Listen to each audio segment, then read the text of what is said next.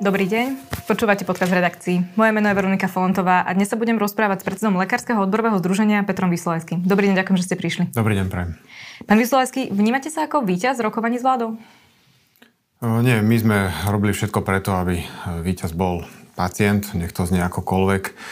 Náš záujem je pracovať v slovenskej nemocnici a čo najlepšie sa venovať našim pacientom, tak aby nás naša práca bavila.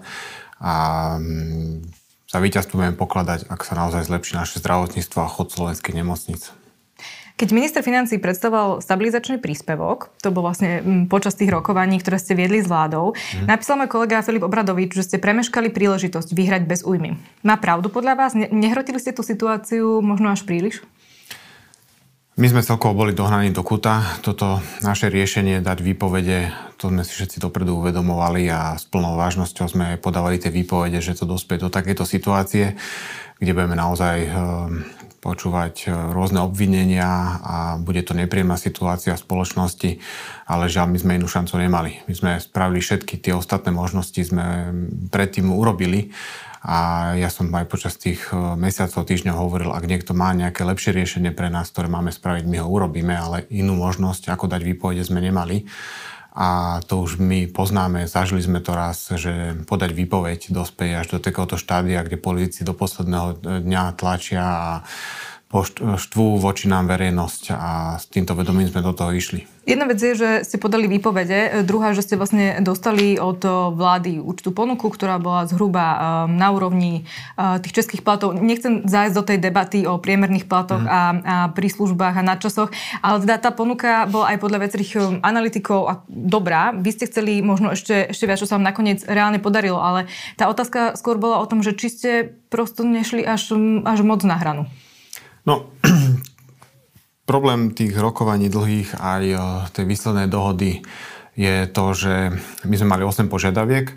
Politici to klasicky vždycky e, tlačia do témy platov a ukazujú na, na, na, na rôznych tabulkách a, a papieroch tie výsledné sumy, aby poštvali čo najviac verejnosť voči tej druhej strane, voči nám. Len e, tých našich 8 požiadaviek nie sú len o platoch a my sme to od začiatku dokonca komunikovali, že treba riešiť komplexne všetky tie veci v zdravotníctve.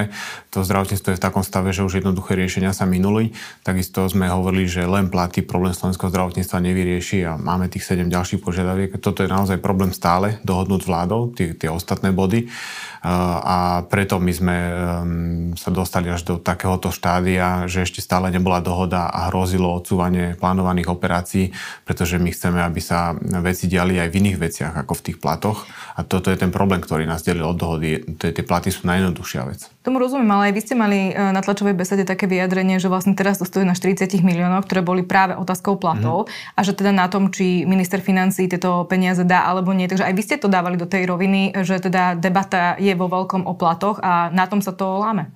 Áno, len e, tie rokovania boli aj o inom, o tých ostatných bodoch a e, potom mm, nasledovali vyjadrenia druhej strany, že na všetkom ostatnom sme dohodnutí, už je to len o platoch. To pán Matovič, aj pán Heger, aj ostatní predstavitelia, aj pán minister zdravotníctva tak to uzatváral tie dohody. Tak ak vychádzame z týchto vyjadrení verejných, že všetko je dohodnuté, len problém sú platy, tak pri tých platoch sme sa bavili naozaj o 40 miliónoch, čo nie je problém nájsť ani v, ani v rozpočte zdravotníctva.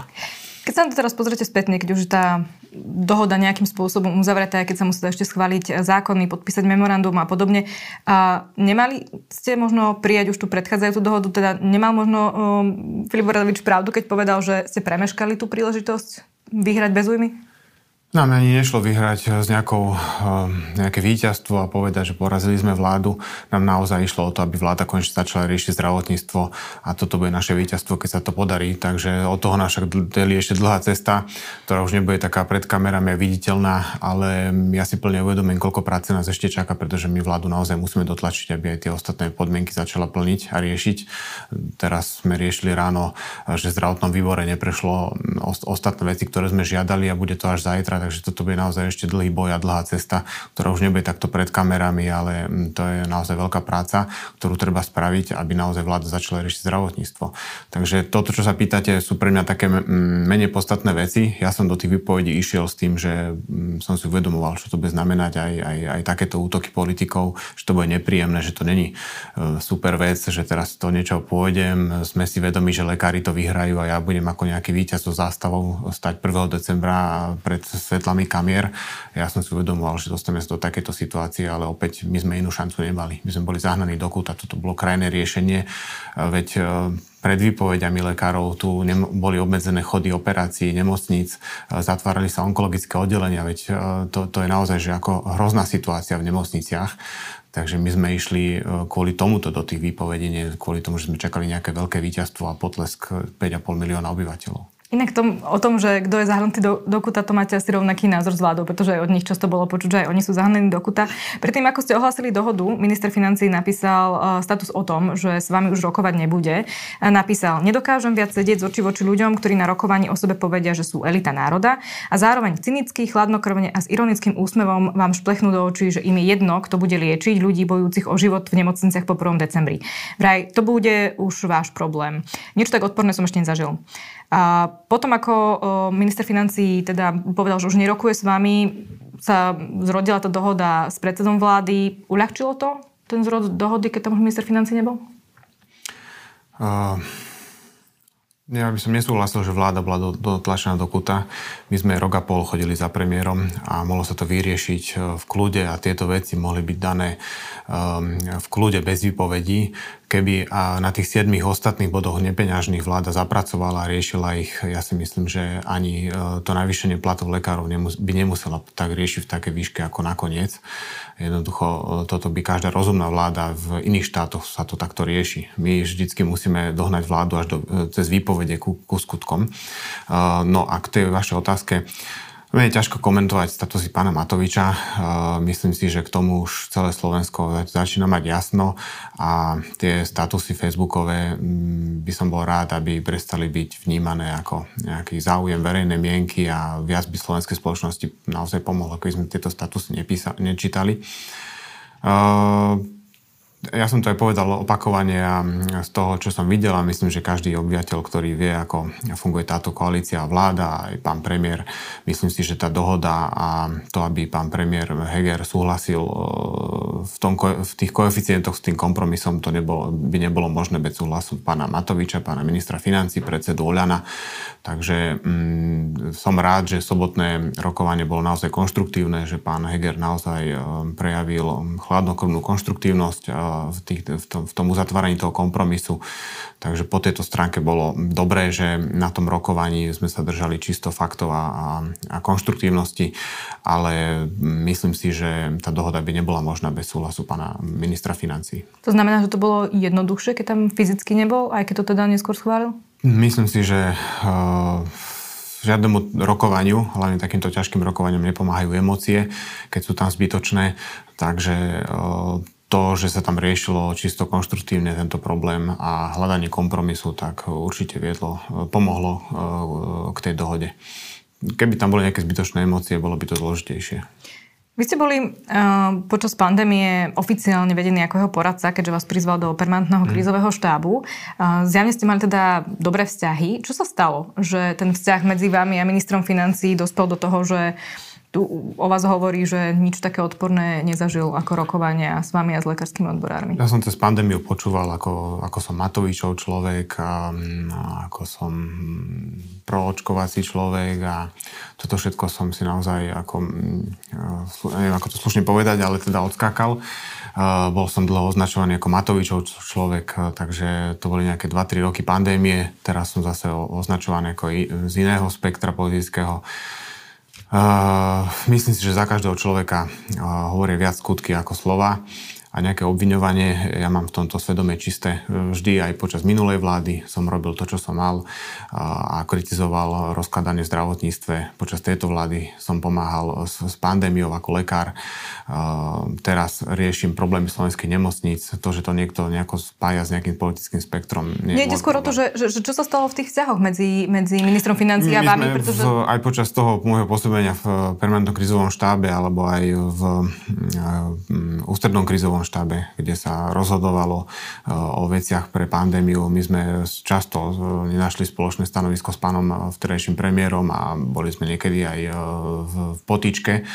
Takže z mojej strany sa nezmenilo nič.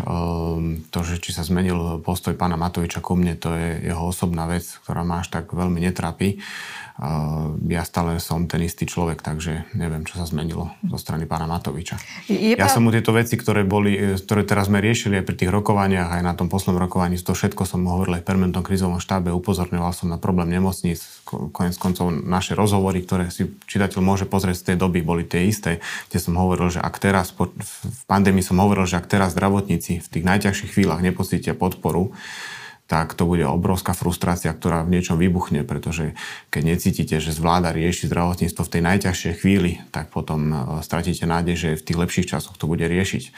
Takže to, toto bolo veci, ktoré sme dopredu hovorili aj pánovi v trešom premiérovi, dnes ministrovi financí. Toto všetko som dopredu upozorňoval. Hovoril som, aby sme vyriešili pandemickú PN pre zdravotníkov v tej chvíli, aby sme riešili aspoň symbolicky um, to financovanie nemocníc a, a ich odmeňovanie, aby ľudia cítili, tí zdravotníci, že naozaj na nich vláda myslí. Žiaľ, na tieto všetky moje rady sa vtedy vykašľali a slovenskí zdravotníci počas pandémie počuli z ministerstva zdravotníctva od vtedejšieho štátneho tajomníka, im nedá pandemickú PN, lebo by to zneužívali. To sú absurdné veci, čo naši zdravotníci cez pandémiu zažili. Je pravda, že po odchode Mareka Krejčeho ste dostali ponuku stať sa ministrom zdravotníctva? Tie ponuky padali eh, v rámci rôznych debát, eh, neformálne, v rámci nejakých úsmevných rozhovorov. Nebral som to vážne. Pri týchto rokovaniach, keď sme sa bavili a padla takáto otázka, ale to je, tak teraz to je... odľahčená otázka, mi to vždy Ale po odchode bolo voľné miesto, ja som ale na to odpo- tiež, že? Ja som na to odpovedal, že ak sa vláda začne plniť týchto 8 bodov, ktoré, kvôli ktorým tam sedím, tak sa o tom môžeme rozprávať, ale najprv poďme vyriešiť tých 8, 8 bodov. Takže ja sa ponuke na ministra zdravotníctva nebránim, ale musí to byť naozaj konštruktívne povedané a vážne myslené, takže ťažko mi hodnotiť nejaké úsmevné debaty, či som dostal ponuku na ministra zdravotníctva. Tak po odchode Mareka Krajčího to nebolo zjavne v úsmevnej debate. Vtedy ste to nebrali? Oficiálnu ponuku som nedostal. A hovorím to o, o oficiálnu ponuku po odchode pána Mareka Krajčího na post zdravotníctva som nedostal. Čo myslíte tým oficiálnu? Že by to bolo nejak na papieri? Nepovedal vám? By to bolo vážne brané aj z obidvoch strán, že e, poďte sadneme si k tomu, porozprávame sa o tom. Takáto ponuka nebola. Ale spýtali sa vás, či by ste to vzali? To, ak sa ma pýtali, tak to, to bolo všetko takéto situácie polousmevné a v rámci rozhovorov, však to robte vy. A, takže ak toto niekto si myslí pod tým, že som dostal ponuku na ministra, tak e, ja to tak neberiem ako ponuku. Ani ste sa ich nespýtali, že či to je vážna ponuka, alebo čo, lebo, lebo z, z druhej ja som na to vnímajú, tak, tú ponuku dostali po, vážnu. Ja som na to vždy odpovedal aj pánovi premiérovi, aj pánovi ministrovi financí. E, poďme vyriešiť týchto 8 bodov, prečo sme tu nesedíme. Ak to budete riešiť e, tak, ako sa o tom bavíme, tak môžeme sa vážnejšie porozprávať aj o, o poste ministra zdravotníctva. Takže by ste to vzali? Relevantnú, relevantnú ponuku som nedostal. Ja by som e, zvážil tú ponuku, keby som mu dostal, ale to sú také hypotetické otázky, že čo by bolo keby. E, nebraním sa zodpovednosti, e, tú zodpovednosť som prebral viackrát, takže nebraním sa zodpovednosti, len musela by byť tá ponuka naozaj vážne myslená so všetkými dôsledkami, čo hovorím, že vážne myslená, pretože keď niekto má vyviesť zdravotníctvo z tejto krízy, ktorá je tu dlhodobo, ja nehovorím, že to je za tejto vlády len, ale je tu dlhodobo, tak naozaj potrebuje plnú podporu premiéra vlády. A ako vlastne vyzerali tie vaše rokovania s vládou? Um, Nelezli ste si už po tých hodinách na nervy, lebo keď tak na to možno pozeral človek zvonku, až tak trochu niekedy nechápal, že čo môžete tak dlho riešiť. Zdvíhal sa tam počas rozhovorov hlas? Mali ste pocit, že tam už sú nejaké animozity? Na našej strany uh, bola vždy snaha konštruktívny dialog. Uh, bolo to určite napäté, hlavne keď sme videli, že um, veľký záujem v niektorých bodoch nebol a bolo to skôr len také proklamované, že však v tomto súhlasíme len potom, keď chcete vidieť tie reálne kroky, tak neprichádzali, takže toto je niekedy dosť nepríjemné pri tých rokovaniach, že vám do očí hovoria, že ako s tým súhlasia, ale vy vidíte, že to nemyslia vážne a hovoria to len kvôli tomu, aby to bolo zneužité, že na 7 bodoch sme sa dohodli a problém sú len platy. Toto nemali naozaj často problém brzdiť svoje emócie, ale mm, takéto ťažké rokovania musia byť bez emócií, pretože majú vážne dôsledky. Chod slovenských nemocníc, to je vážna vec, takže tam sme sa my snažili čo najmenej emócií do toho dávať a vyriešiť to čo najskôr. Aká bola tá atmosféra? Ako kedy uh, boli to dlhé hodiny, desiatky hodín, vyčerpávajúce. Väčšinou to bolo naozaj o rozhovoroch, prečo, čo, ako a či na to máme, nemáme a kde hľadať rezervy z našej strany sme ukazovali. Ukazovali mno, množstvo vecí, ktoré nám bolo vytýkané, že nie sú peniaze, naša krajina je v kríze a my sme mu ukazovali kopec veci, ako sa zdravotníctvo je plitva, ako tam je množstvo pijavíc. Aj za tejto vlády, žiaľ, boli uzatvorené veľmi výhodné zmluvy pre rôznych biznismenov v zdravotníctve, takže v rámci tohto boli rôzne debaty o rôznych bodoch o vzdelávaní, argumentácia prečo, ukazovanie, prečo mladí lekári odchádzajú zo Slovenska, rôzne prieskumy, argumenty z našej strany. Chodil som tam takto s plným kufrom papierov a vysvetloval a ukazoval. Len niekedy sme mali pocit, že naozaj tie rokovania sú skôr pre taký marketing, aby mohli povedať, že to trvalo 11 hodín, ako to, že ten čas bol druhorady, že sme chceli e, ísť po podstate. Skôr nám to prišlo niekedy, že naozaj to potrebujú natiahnuť na 10 hodín, aby to mohli povedať v médiách, že to bolo 10 hodín. My nahrávame v útrok do obeda. Ešte v pondelok lekári e, nesťahovali výpovede. Viaceré nemocnice mm. hlásili, že teda zatiaľ k žiadnej zmene nedošlo. Kedy vlastne dôjde k stiahnutiu výpovedí? No, tá podmienka stiahnutia výpovedí je, že bude podpísané nejaké memorandum. To včera večera do 10. sme boli na ministerstve zdravotníctva to ešte doplňať. Dnes je to memorandum už dohodnuté s ministerstvom zdravotníctva a nami a je na úrade vlády, takže čakáme ešte od nich definitívu a sedeli sme k dodatkom k pracovným zmluvám, kde by tieto dodatky pracovnej zmluvy mali podpísať tých 2100 lekárov vo výpovedi a tým pádom ich bola ich výpovede zrušená a mohli by na základe týchto dodatkov pokračovať v práci od 1. decembra. Tieto dodatky sme dokončili takisto včera večer. Teraz pred chvíľkou som s pánom ministrom, že mal dať príkaz to poslať riaditeľom. Riaditeľe by to mali nachystať pre týchto lekárov a teda mm, ešte je tu splnenie dohody zo strany vlády, aby predložila tie veci do parlamentu, ktoré by mali byť dneska. Dnes bol zase nefunkčný zdravotný výbor, pretože tie podklady nedostal zdravotný výbor písomne, čo teda nerozumiem tomu, keď sa hovorilo niekoľko týždňov, mesiacov, ako je všetko dohodnuté. Ja dúfam, že dneska bude v parlamente okrem koeficientov aj tá reforma vzdelávania mladých lekárov. To je veľmi kľúčová vec, aby bola okrem miest splnená. A teda dúfam, že vláda splní to, čo doteraz rozprávala, ako je všetko dohodnuté. Ja celkom nerozumiem aj postup zdravotného výboru, pretože tam som sedel 9 hodín dokopy a vysvetlovali sme všetky body a vterejšia pani predsednička, pani Ciganíková hovorila, ako na tých 7 bodoch sme našli plnú zhodu. Nerozumiem, prečo dnes to bolo zablokované z jej strany, že nemala k tomu podklad podklady, pretože tieto veci boli dohodnuté na zdravotnom výbore. Ale teda nebudete čakať, či sa schváli rozpočet alebo nie? Eh, rozpočet, eh, ja dúfam, že sa schváli, eh, aby to nebolo ale toto nie je podmienka. ale nie je to pre nás podmienka, aby to prešlo. Myslím, že aj, tak sme si to vykomunikovali aj s pánom premiérom, že to nebude spojené to hlasovanie, tak dúfam, že do, dohodu, tento prísľub, dohodu prísľub nám dali, že to nebude spojené, tak dúfam, že to do, dodržia. Ale pre chod nemocníc je lepšie, ak idú s klasickým rozpočtom ako s nejakým provizóriom. To určite to treba povedať. Takže ak hovoríme, že mm, všetci chceme, aby chod nemocníc nebol nejako zbrzdený a blokovaný do budúceho roka, tak to predpokladá aj schválenie rozpočtu na mhm. budúci rok. Takže viete garantovať, že uh, do toho 1. decembra sa podpíšu všetky, všetky dodatky zmluvám a teda žiadny lekár neostane v tej výpovedi?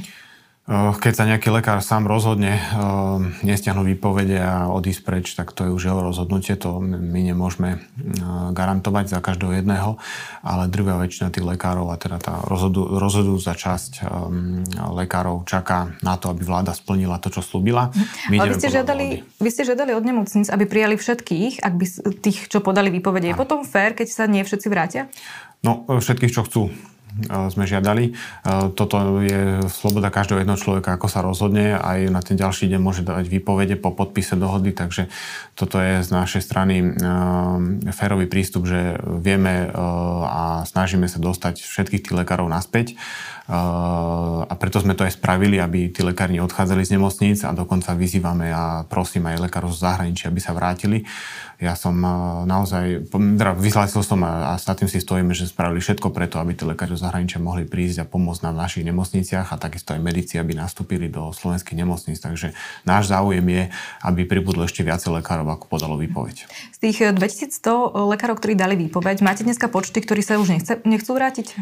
Je to možno v jednotkách. Takže nemalo by to nejakým zásadným to ne, spôsobom to určite ne, neohrozí chod nemocnic, aj keď niektoré oddelenia naozaj sú o jednom, o dvoch lekárovi e, odkazané. Žiaľ, dnes je taká situácia, že sú odkazané často na jedného, dvoch. Keby som sa napríklad ja nevrátil na oddelenie, tak to by mať vážny e, problém, naše oddelenie. Ale verím, že takýchto lekárov stiahneme naspäť všetkých, aby sa to podarilo. A práve preto chcem aj tie všetky veci, aby vláda splnila, lebo keď vláda nesplní dohodu a veľa tých vecí neprejde, alebo viacero tých vecí, ktoré sme žiadali, tak to bude zlý odkaz aj pre týchto lekárov a to ich ešte viacej demotivuje a to bude možno aj príčina, prečo nakoniec sa nevrátia. Ak teda prejdú zákony, ktoré uh, sú v parlamente a prejde aj rozpočet, tak slovenskí lekári s atestáciou by mali zarobať, zarábať niečo viac ako, ako lekári v Česku. Hovorím o tých priemerných, priemerných mzdách. A my keď sme sa rozprávali spolu v polovici júla, tak ste povedali, že nežiadate, aby sa platy dostali na úroveň Česka. Uh, teraz budem citovať. Momentálne by stačilo, aby sme sa k tomu aspoň priblížili. Um, Príde vám adekvátne e, v tomto období, v tom, v akej situácii je zdravotníctvo, že ste teda vyrokovali ešte vyššie platy o niečo ako, ako sú české platy? Problém je, že uh, platí to moje vyjadrenie, že sa chceme približiť tomu priemeru krajín V3, Česku, Maďarsku, Polsku a že sa približíme českým platom. Uh, to, čo sme podpísali s vládou, je približenie sa českým platom. Uh, na tom sa asi nezhodnete s vládou. Na tom sa ani... nezhodneme s vládou, ale tam treba uvedomiť aj, to teda jasne komunikujem, veď my tých lekárov, kolegov máme v zahraničí, v Čechách, takže my tie výplaty vidíme, aj tie premerné platy. Sme v kontakte s Českou lekárskou komorou, aj Českým Ale podľa štatistického dajú...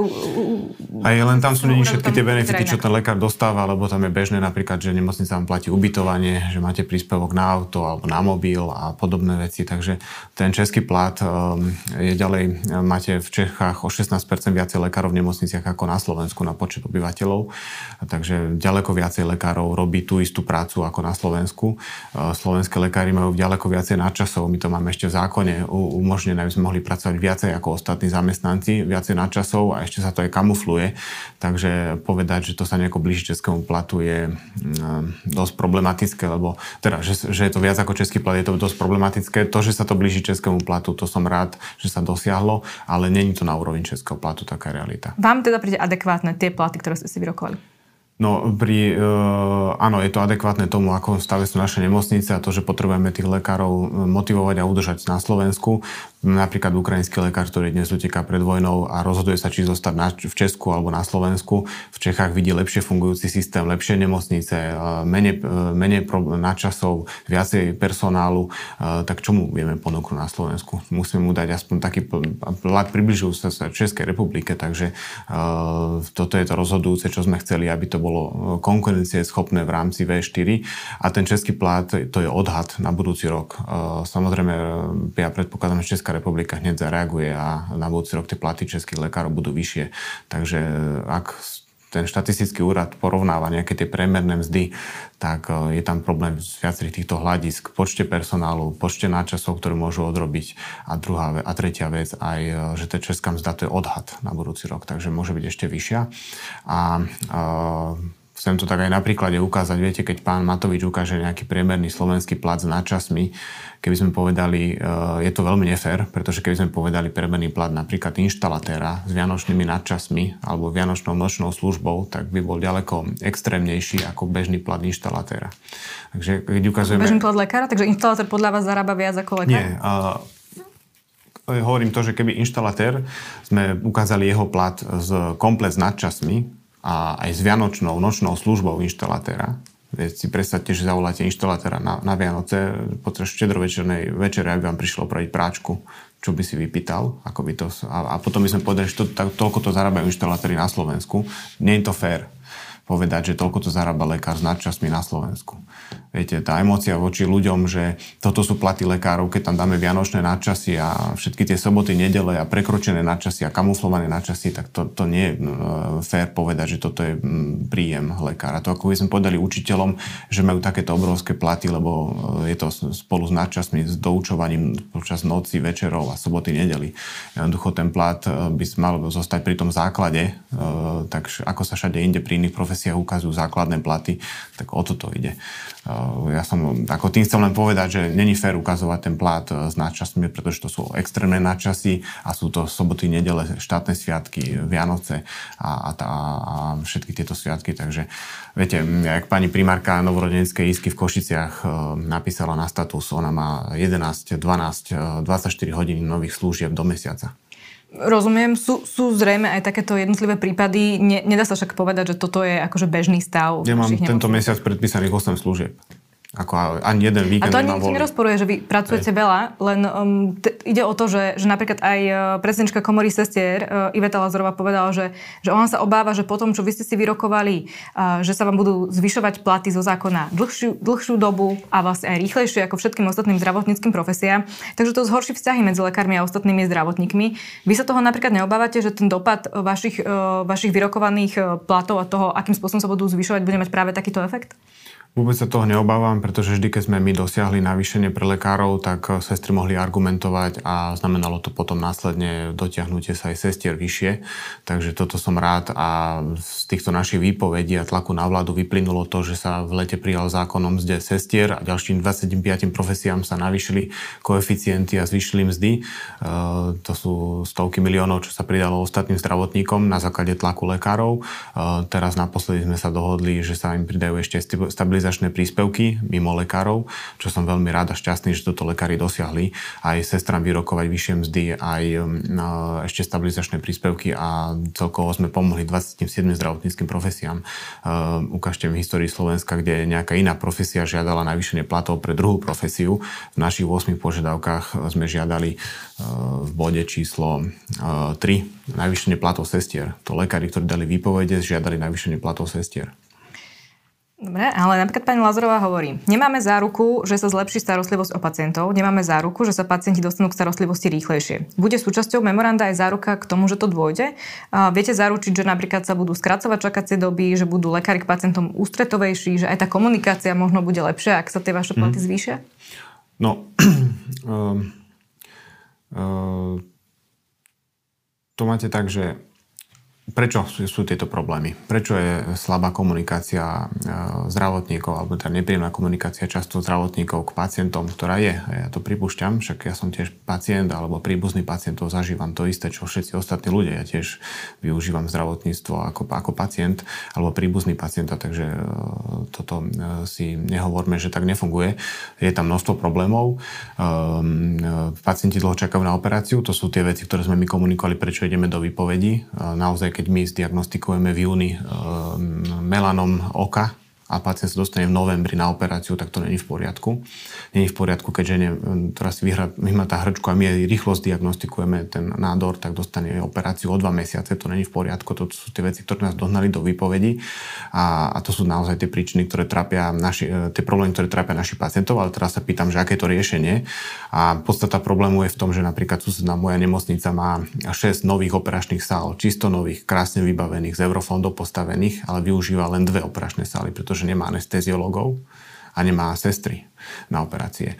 Takže e, my, de, nám sa stáva denne bežná prax, že e, ráno zbadáte operačný plán, pacient je nachystaný, 3 mesiace sa chystá na operáciu, má predoperačné vyšetrenia, jeho rodina je vystresovaná, že v ten deň má operáciu a my ho ráno zobudíme. E, predtým, ak má ísť na operáciu, povieme mu, žiaľ, pane, nemôžete ísť dnes, lebo máme 5 ďalších akutných prípadov, ktoré musíme zoperovať a vy sa tam nezmestíte, lebo naše operačné sály nemôžu ísť, lebo nemáme personál. Naša snaha je aj pri tých mzdách, aby ten personál prišiel do nemocníc, aby to bola motivácia zostať v nemocnici, aby tam zostali skúsení lekári okolo 40 čo sú najefektívnejší lekári a tých teraz, tých teraz chýbajú v nemocniciach, preto tie odpracované roky. A to bol náš záujem pri tých platoch, aby sme tých lekárov, sestry mali v tých nemocniciach a potom, keď, keď bude personál, to je jediná možnosť, ako skrátiť čakacie doby, ako zlepšiť e, prístup, keď budete mať viacej personálu, bude mať viacej času na pacientov, bude menej nervozity. Máme kolegyne e, z novorodenskej isky, ktoré majú 104 dní nevyčerpané dovolenky dnes pri výpovedi, keď podala tá doktorka výpoveď, tak pán rejiteľ povedal, že si môž, musí vyčerpať tých 104 dní výpovede. A na to dovolenky. utekala, do, pardon, 104 dní dovolenky, na to utekala pani prednostka na rejiteľstvo, nech neblázne, lebo keby vypadla, tak musia zavrieť oddelenie. Takže toto je situácia Dobre, dnešku. Ako... A keď máte 104 dní nevyčerpané dovolenky, tak ja sa pýtam, že kto by dokázal byť usmiatý 24 hodín denne. Ako jednoducho tí lekári a sestry si musia oddychnúť na to, aby prišli e, usmiatí do práce. A keď máte jednu sestru na celom internom, kde máte aj 100 kilových pacientov, musíte ich prevracať a je tam jedna sestra na nočnú a mali, mali by ich tam byť dve sestry a s tromi sanitármi, tak ako tá jedna sestra má byť usmiatá a milá. Takže toto sú veci, ktoré musíme vyriešiť, bez toho sa nepohneme, aby sme sa zlepšil prístup a bolo menej nervozity na oddeleniach. Uh, my, my, ja, ja, mám, ja pracujem v nemocnici, kde na, chodím okolo urologických oddelení, kde sa nedá prejsť, toľko je tam pacientov v čakárni a ten lekár na tej urológii a na tej ambulancii vybaví za deň 70 pacientov, 70 pacientov od 7 do 3 a popri tom odbieha na operačku operovať tak ja sa pýtam, že ako máme čas sa venovať tým pacientom, keď chceme takúto v úvodzovkách efektivitu lekárov a ambulancií, ktorá na konci roka bude ziskovať, to je super, ale ja sa pýtam, čo tým pacientom dávame, akú kvalitu. Prečo, e, to ste mali rozhovor s pani doktorkou, ktorá odišla do Švedska a povedala, že ona má niekedy na pacienta v ambulancii aj hodinu a naš, ja, ja sa vám pýtam chápete, na to, že keď to, hovoríte Toto inak tom... nezlepšíme bez toho, aby ten lekár na toho pacienta mal čas, ktorý sa mu bude venovať. A keď nezlepšíme, keď tí e, zamestnanci budú mať e, naozaj podmienky na to, aby aj zregenerovali a prišli usmiatí do roboty, aby neprinesli tie rodinné ťažkosti do, do roboty, ten stres, že prídem do roboty, vidím, že som tu sám na klinike, lebo vypadla mi ďalšia kolegyňa, e, tak to, to, bez tohto nezlepšíme ehm, ani to správanie zdravotníkov. A ďalší problém, obrovský problém slovenského zdravotníctva je, že máte tak málo personálu, že vy si nemôžete ako primár prednost alebo riaditeľ nemocnice vyberať tých lepších kým sa toto nezmení. My dneska máme často kolegov, ktorí sú nekvalitní a naozaj um, by sme im najradšej povedali, že vyber si iné povolanie a my im to nemôžeme povedať, pretože on povie, že tak ja nebudem slúžiť, e, nezoberiem tú jednu službu navyše alebo dám výpoveď a naše oddelenie skončilo. Tomu, to, tomu rozumiem, to, ale sa nezmení, máte... sa to, ne, nemôže sa to zlepšiť bez tohto. Rozumiem, ale keď vy hovoríte o tom, že uh, ste to robili pre pacientov, mm. tak sa pýtam skôr na to, že čo oni pocítia od toho januára. Viete, že, že keď sa pozriete do, do rôznych diskusí, vidíte tam frustráciu tých pacientov, ktorí dlho čakajú na operácie, dlho čakajú na vyšetrenie a potom, keď tam prídu, tak často tá komunikácia je problémová mm. aj zo strany zdravotníkov. A teraz ešte dostávali niektorí z nich uh, ďalšie, ďalšie informácie o tom, že, že opäť sa odkladá zdravotná starostlivosť, pretože uh, lekári podali výpovede. Čo sa pre nich od januára zmení, keď hovoríte, že to je, že to je pre Lebo to, to, to, čo ste popísali, sa nedá, nedá zmeniť e, za jeden mesiac, aby zrejme prišli sem noví lekári, ale teda čo, on, čo pacienti od januára pocítia? No práve toto je to, že uh, tento stav bol už pred našimi výpovediami. Zatvorili uh, v Národnom onkologickom ústave uh, jedno oddelenie pre nedostatok personálu to už keď v onkologickom ústave, akože kde inde majú pacienti dostať e, liežbu hneď. Nebolo to celé oddelenie, bolo to obmedzenie no, hej, však len potom sa to pekne zakam... Však my, ja presne viem, aká tam je situácia, len viete, ministerstvo to vždy krásne zakamufluje, aby sa to potom akože vysvetlilo, aby to nevyzeralo až tak zle, jak to je naozaj, takže to, to my vidíme, jak je to zle, preto sme išli do výpovedí. Takže to, že to pani hovorkyňa ministerstva potom okomentuje, že všetko je zabezpečené, to, to ešte neznamená, že to tak je. My vidíme, ako je to katastrofálnom stave. Národný onkologický ústav ani kvôli dovolenku nemôže zatvoriť oddelenie. Ako to zase nech nikto ja nehovorí. Ja sa, a toto presne Takže... zažívajú pacienti, preto sa na to pýtam, že čo no, sa pre nich od januára no, no a, a, čo je to riešenie teda, aby, aby toto nezažívali pacienti? Po, po, po, konečne začať riešiť financovanie nemocníc, aby mohli mať zdravie finančné tak, aby mohli normálne fungovať. Musíme zabezpečiť viacej personálu, čo není len o platoch, ale aj o lekárskych fakultách, ktoré melú z posledného, to je naša požiadavka, aby to vláda konečne začala riešiť, pretože ich neriešila. A prvé stretnutie pána ministra zdravotníctva s lekárskymi fakultami bol dva týždne po našich výpovediach, dosť sa s nimi nestretol. Potom treba podporiť, aby tu mladý doktor, ktorý tu skončí školu, aby zostal, to znamená plat, ale aj vzdelávanie, tú atestáciu, aby mal normálnu. Hlavný dôvod odchodu mladých lekárov zo Slovenska je práve komplikované atestačné vzdelávanie, na to je obrovský prieskum. Healthcare Institute z e, Českej republiky. Áno, toto odznelo aj na A toto sú tých 5 našich vecí, ktoré ja treba viem, riešiť. Ale to není takto. Ja, ja chápem, to... ale prv sa pýtam, čo zažije pacient od januára, čo sa pre neho zmení? Lebo on tu videl uh, mesačný, celý mesiac rokovaní niekoľko hodinových, ktorý čakal na tlačovú besedu, či ste sa dohodli, či nie, či bude od 1. E, decembra zabezpečená starostlivosť alebo nie. Tak sa Pýtam teraz akože za neho. Čo, čo od januára on pocíti? Vy viete garantovať, že, že budú aspoň nejaké kroky uh, voči tomu, aby tá komunikácia sa zlepšila lekárov voči pacientom? Alebo čo viete garantovať? Čo ten pacient uh, To, čo dokáže? sme vyhlásili sobotu, je, že operácie, ktoré boli uh, odložené pre hroziace výpovede, budú dohnané a uh, zoperované v tom čase, ako mali byť. To uh, vieme slúbiť. Uh, a my sme pracovali na tom, aby naozaj od januára sa to zdravotníctvo alebo v najbližšom čase za to zdravotníctvo začalo zlepšovať. To nie je o tom, že teraz keď niekto dostane e, výplatu, tak e, bude si viacej usmievať. Tá výplata má slúžiť na to, aby tam prišiel ďalší kolega, aby mali tí lekári na pacientov čas, aby bolo viacej sestier, aby tá sestra mala na pacienta viacej času, aby nebola v takom strese, že musí len odvrkať a nemá čas ani odpovedať pacientovi. Toto sú veci, ktoré budú naozaj že dlhšiu dobu trvať, ale žiaľ naše zdravotníctvo je v takom stave, že to musí dlhšiu, trv- dl- dlhšiu dobu trvať toto sme si plne vedomí, len čím neskôr to začneme riešiť, tým neskôr začne aj ten nábeh na to zlepšovanie. My sme napríklad v 2011, kde sme zastavili transformáciu nemocnic na akciové spoločnosti a možno privatizáciu, dosiahli v 2011 pri výpovediach aj najvyššie platov lekárov. A výsledok bol napríklad taký, že od 2012 vstúpol záujem o lekárske fakulty. Jednoducho viacej mladých lekárov sa tam, mladých ľudí sa tam hlásilo a konečne po rokoch museli dvihnúť látku na primačkách, teda sa dostalo viacej kvalitných študentov.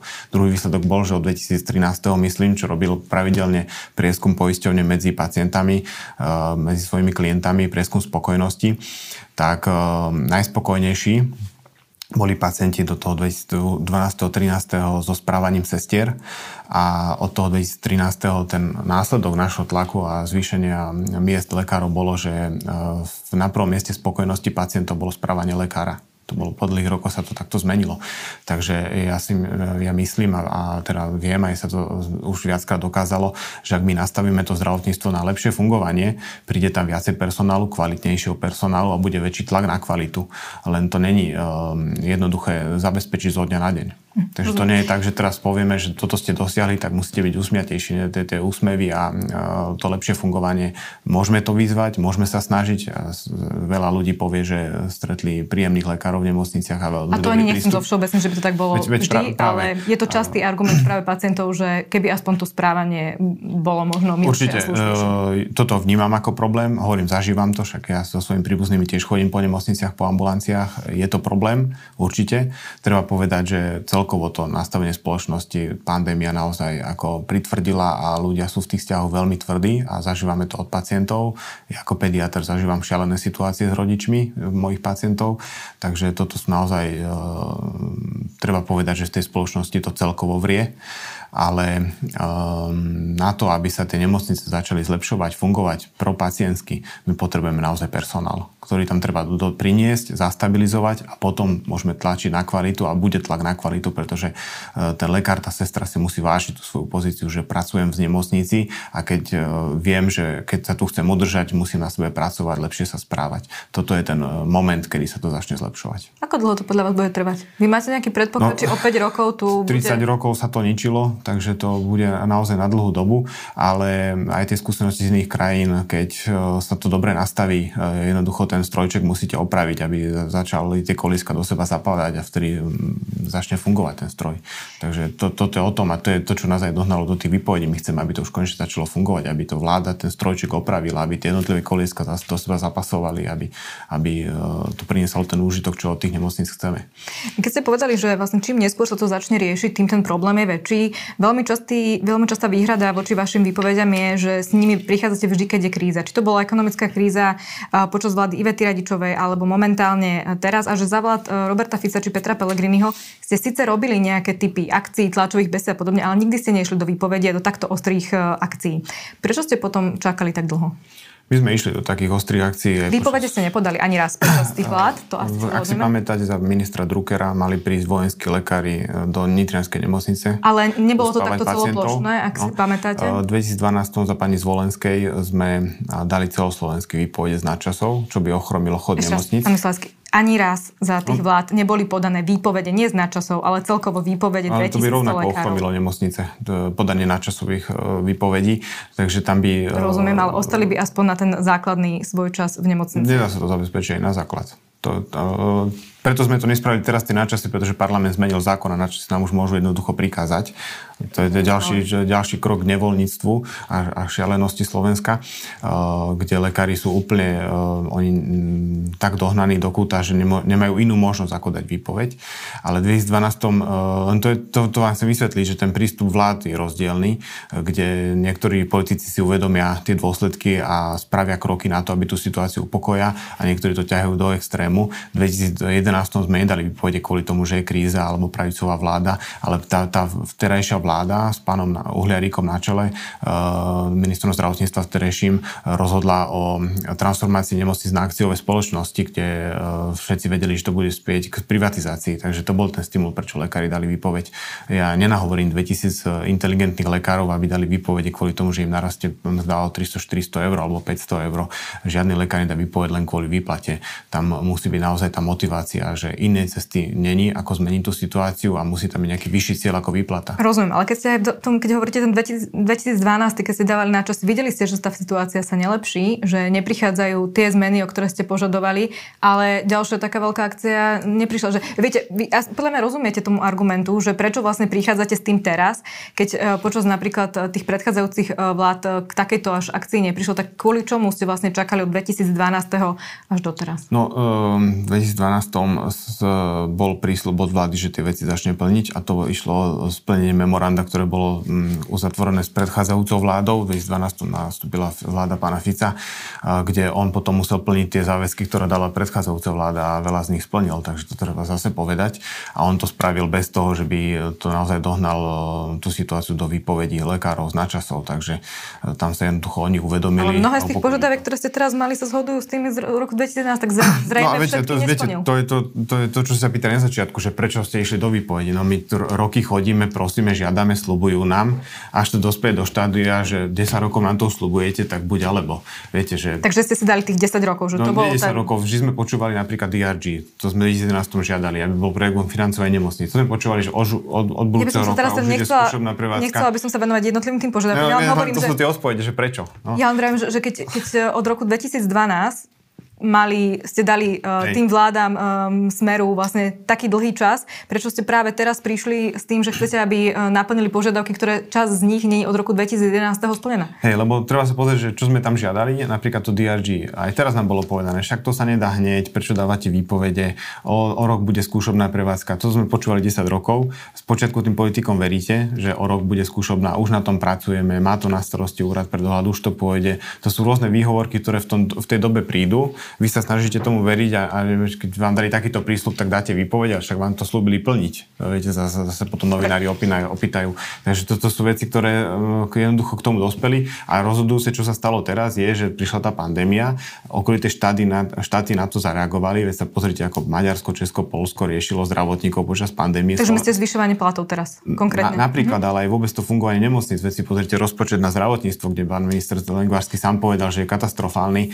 Uh, toto okolité krajiny akože e, tie rozpočty a riešili tie problémy slovenského zdravotníctva. A vy keď vidíte, že príde nová vláda, z, naozaj, že všetci majú veľké očakávania, prišli veľké sluby, ako uprace pentu v zdravotníctve, ako uprace tie biznisy v zdravotníctve, e, potom príde do toho pandémia, dobre čakáme, je, je vážna situácia, netlačíme na vládu, potom príde ukrajinská kríza, do toho toto, a ďalšia kríza a, a nič sa nerieši. Vidíte, že zdravotníctve, tie nemocnice melú z posledného, personál vám uteka každý deň, obmedzujú obmedzuje sa zdravotná starostlivosť, zatvárajú sa oddelenia, pre sa to personálu, vládu to nerieši, tak samozrejme, že to vybuchne do, do, do vzdoru a že lekári si povedia, že buď to idete riešiť alebo neidete riešiť. Takže toto jednoducho si tá situácia vyžiadala. To, to sa nedá naplánovať, že máme takúto vládu, tak ideme do nejakého protestu. Toto sa, to musí prísť naozaj z tej situácie. A my sme na to naozaj aj túto vládu tri roky upozorňovali, že toto príde a, a treba tie riešenia priniesť. Ja som sa chcela ešte spýtať na, na jednu oblasť, a to sú ambulancie, ktoré mm. momentálne hovoria, že sa obávajú personálneho kolapsu, keďže očakávajú, že ak nedostanú navyše zhruba o tretinu toho, čo dostávajú dnes na platbách od poisťovní, tak mnoho z tých lekárov zavrie ambulancie, pôjde do nemocnic, lebo to pre nich bude, bude lepšie.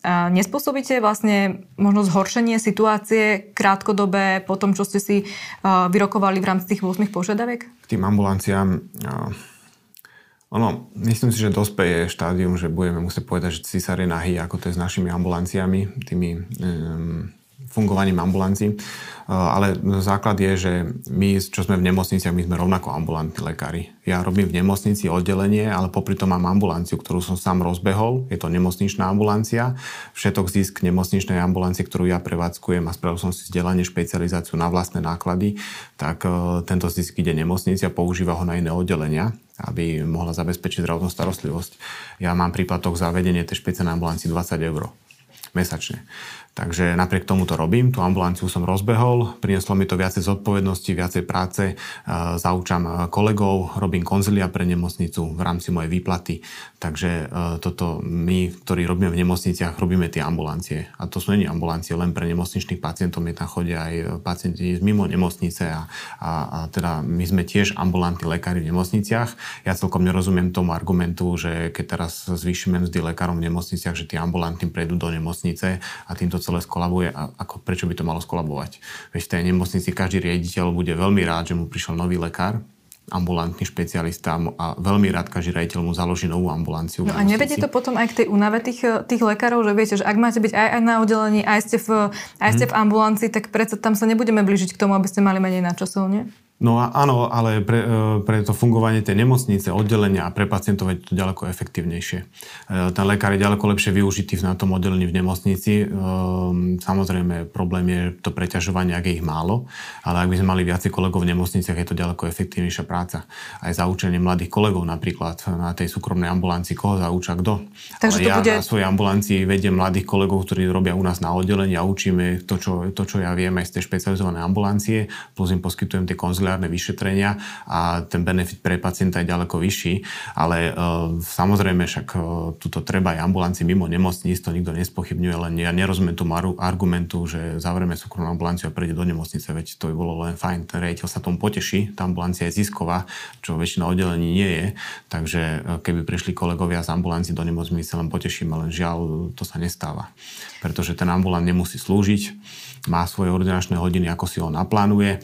Zároveň musí platiť napríklad energia, chod, chod mm. ambulancie, keďže nemajú napríklad zastropované ceny energii, tak pre mm. nich budú tie náklady uh, veľmi výrazne rásť. Tak aj to bol ten argument, prečo by odišli do nemocnice, pretože tam majú istotu zamestnaneckého pomeru a nemusia riešiť napríklad tieto veci. Hej, ale dnes... kľudne môžu, len e, to, čo vidíme za x rokov, ja robím v zdravotníctve 17 rokov, ešte som takého lekára nestretol, čo by sa vrátil z ambulancie do nemocnic. A, väčšinu, a všetci moji kolegovia, moji vrstovníci a mladší kolegovia odo mňa z môjho oddelenia všetci odišli do ambulancie. Takže sa nebojíte, že týmto spôsobom ste možno ohrozili ambulantný To, čo sektor. treba povedať, že niektoré ambulancie, niektoré špecializácie sú naozaj zle financované, napríklad detská reumatológia, detská psychiatria, e, psychiatrické ambulancie, naozaj e, a viaceré špecializácie, na ktorých sa treba pozrieť ich financovanie, sú naozaj na hranici prežitia. To treba riešiť, ale všeobecné vyhlásenie, ako treba ambulanciám pridať, pridať mi nepríde korektné. Úrad pre hodnotu nad... Pre dohľad nad zdravotnou starostlivosťou? Nie, úrad, UHP, uh-huh. Úrad pre um, uh, hodnotu za peniaze. Hodnotu za peniaze, pardon. Uh, každoročne vydáva revíziu výdavkov na zdravotníctvo a každoročne hovorí, že na ambulanciách, uh, keby fungovali na úrovni V3, Česku, Maďarsku, Polsku, tak na tie súkromných ambulanciách je hodnota možné úspory, keby sa dostali na fungovanie V3 111 miliónov vieme usporiť na Slovensku. Uh, to, tuto ukazujem tabulku. Pri ústavnej zdravotnej starostlivosti v nemocniciach, keby sa spravili nejaké opatrenie, tak je úspora 12 miliónov. To znamená, že vy si nemyslíte, že ambulancie potrebujú viac peniazy a týmto no, krokom, no, keď sa v nemocniciach zvýšia platy, platy lekárom, by ste ohrozili chod ambulantného sektora? Neohrozíme tým chod ambulantného sektora. E, ten priestor na argumentáciu ambulantných lekárov, ktorým ambulanciám a ako sú financované, ten, ten priestor na tú argumentáciu je. E, mrzí ma, že to nevyužili, ale ten priestor ešte majú. To bolo, keď my sme dosiahli toto, tak o to viacej ich teraz budú počúvať v tých argumentoch, e, tak dúfam, že ich predložia a to im mohlo pomôcť aj ambulantnej sfére, keď sme otvorili túto debatu.